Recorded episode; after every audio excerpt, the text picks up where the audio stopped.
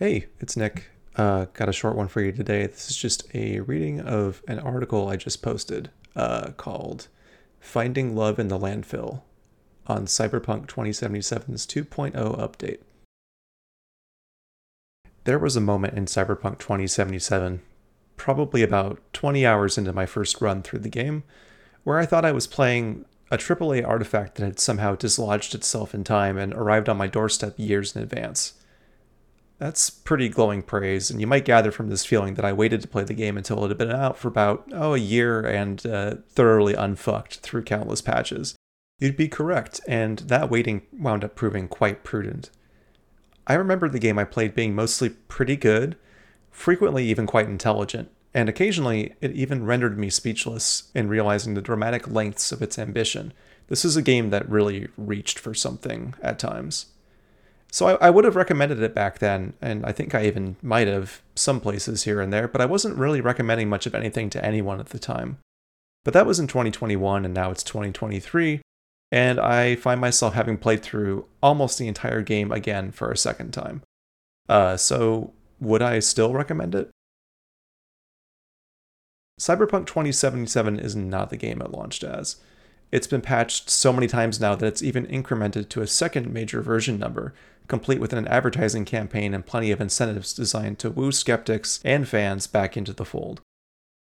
All of this is rolled out like a red carpet over a mountain of frayed and wine stained old rugs just in time for its one expansion, Phantom Liberty, to step out of a Tesla Cybertruck and glitch its merry way down the runway. The Cyberpunk 2077 of 2023 is basically not broken. It's still got plenty of bizarre glitches, like stroke warding sign lighting effects with no tangible connection to the current environment are still constantly popping off. It's got half measures like an improved character progression system, but it's married to this talent tree that feels repressive for a game that's otherwise all about its plug and play world. And it still has performance compromises, like uh, cars, for some reason, almost always only showing up on one side of the road. At least they're constantly running me the fuck over, which firmly grounds me in the authentic SoCal setting. And all this, however, amounts to a game that's still weird as hell, but you're probably not likely to notice these issues if you're new to the game, so I feel pretty confident saying it's not broken, but it is still an open world AAA game with all the baggage that that entails. It's a beautiful depiction of a disgusting world. It's a monumental collaborative work of pop culture that's inexorably and perpetually burning itself to the ground but you have to be pretty jaded to not find joy and wonder in watching a controlled burn. The game is mostly fun to play. Running, driving, dashing, air dashing, dash, double jump, air dashing, and shooting slash slicing people are your primary verbs, and they roll off the tongue. There is a story system running under the hood that's always tossing fresh choices your way. You'll quickly realize that most of these choices are mere window dressing, but every now and then you'll dip your toe into an oil contaminated puddle and discover it's disguising a seaweed choked lake of rich narrative complexity. Because it's an open world game with cars and guns, there are hundreds of opportunities to do reckless shit with both of them. Most of this stuff is not fun to engage with because, at best, it's meaningless, and at worst, it props a mirror right up in front of you and exposes the sheer depravity of your actions as a player back to you. Night City is full of all kinds of characters, Many are blank caricatures who bark bizarre, rock star adjacent quips at nobody in particular, and a few are fully voiced, opinionated, autonomous androids you may even grow a bit attached to. But the vast majority of the non people populating this awful city amount to mere obstacles to avoid, lest you mow somebody down in view of the police, which means you've got to spend the next couple minutes playing hide and seek with some truly wretched adversary AI before nothing really happens and you move on.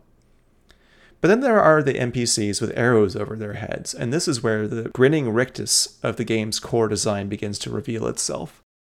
Some of these arrows are blue, and others are yellow. You are encouraged to kill these people because you'll get items and experience points for it.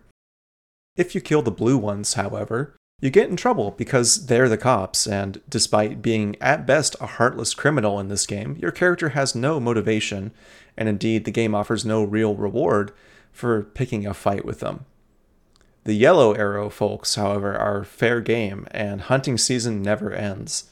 During story missions, you begin to associate Yellow Arrow NPCs as enemies to be avoided, quietly dispatched, or if you want, brutally killed in a full on violent assault. But out in the open world, you'll see tons of people with these arrows over their heads. Some of them are committing violent crimes when you find them, sure, but the vast majority are not. They're petty thieves, they're drug users, or just guys being dudes. But the longer you play any game like this, the deeper entrenched your neural pathways for deriving rewards from a Skinner box becomes. Yellow arrows equate to free guns, free money, and fast XP.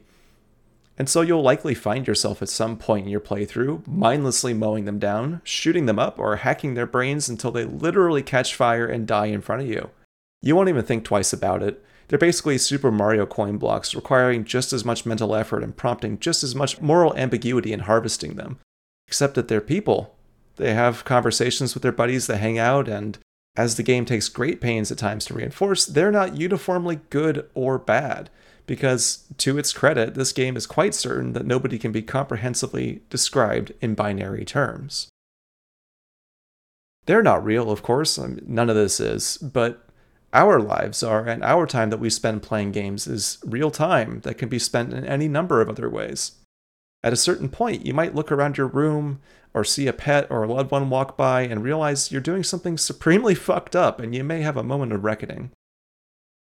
For every sharp exchange of dialogue, wonderfully nuanced main character, and stunning viewpoint in Cyberpunk 2077, and the game is truly overflowing with all of the above, there are at least a dozen moments of banal cruelty and mindless indulgence. Of course, the game makes it pretty obvious that its universe is all about banal cruelty and mindless indulgence, so one could broker the argument that this all amounts to intentional meta commentary. But the longer I play, and the more boxes I check on V's virtually limitless to do list, the more I feel the weight of the game's overstuffed void of meaningless, cruel bullshit diminishing the beauty of this painstakingly broken world. As with most big budget open world games, it can't quite decide the full range of choices it ought to present to the player, and it leans a bit too much on whatever's cheap and easy to scale. I gotta market these games somehow, I know, but I can't ignore how much all this junk food is spoiling what's otherwise an immaculate seven course meal. You might have heard that the opposite of love really isn't hate, it's apathy. I, I love Cyberpunk, which is why I'm so down on it a lot of the time. I love it both in spite of and maybe even because of the things I find disappointing, awful, and distressing about it. I recommend it because I think sometimes it's good to let yourself feel like shit and to give yourself the opportunity to stop and ask yourself why that is. I think these uncomfortable, squished in moments are where we learn and where we make decisions for ourselves. And any game that simultaneously inspires me with the heart swelling richness of collaborative human artistic achievement while force feeding me depraved and unlovable garbage is, if nothing else, the makings of an utterly fascinating experience. All right, that's uh that's it for today. Hope you enjoyed dusting off the cobwebs of this ancient RSS feed. And uh, if you still have us on your podcast app, that's super cool. Thanks for listening. Um, we'll be back with more stuff soon, uh, sooner than you might think. We have our 15th Game of the Year feature coming up next month, probably. That's when we're going to meet to figure it all out as per usual, but uh, we'll post a publication date once we get that all hammered out. But look for that in the next month and a half to two months, probably, I would wager. Uh, yep, that's it for now. Thanks for listening. We'll be back soon.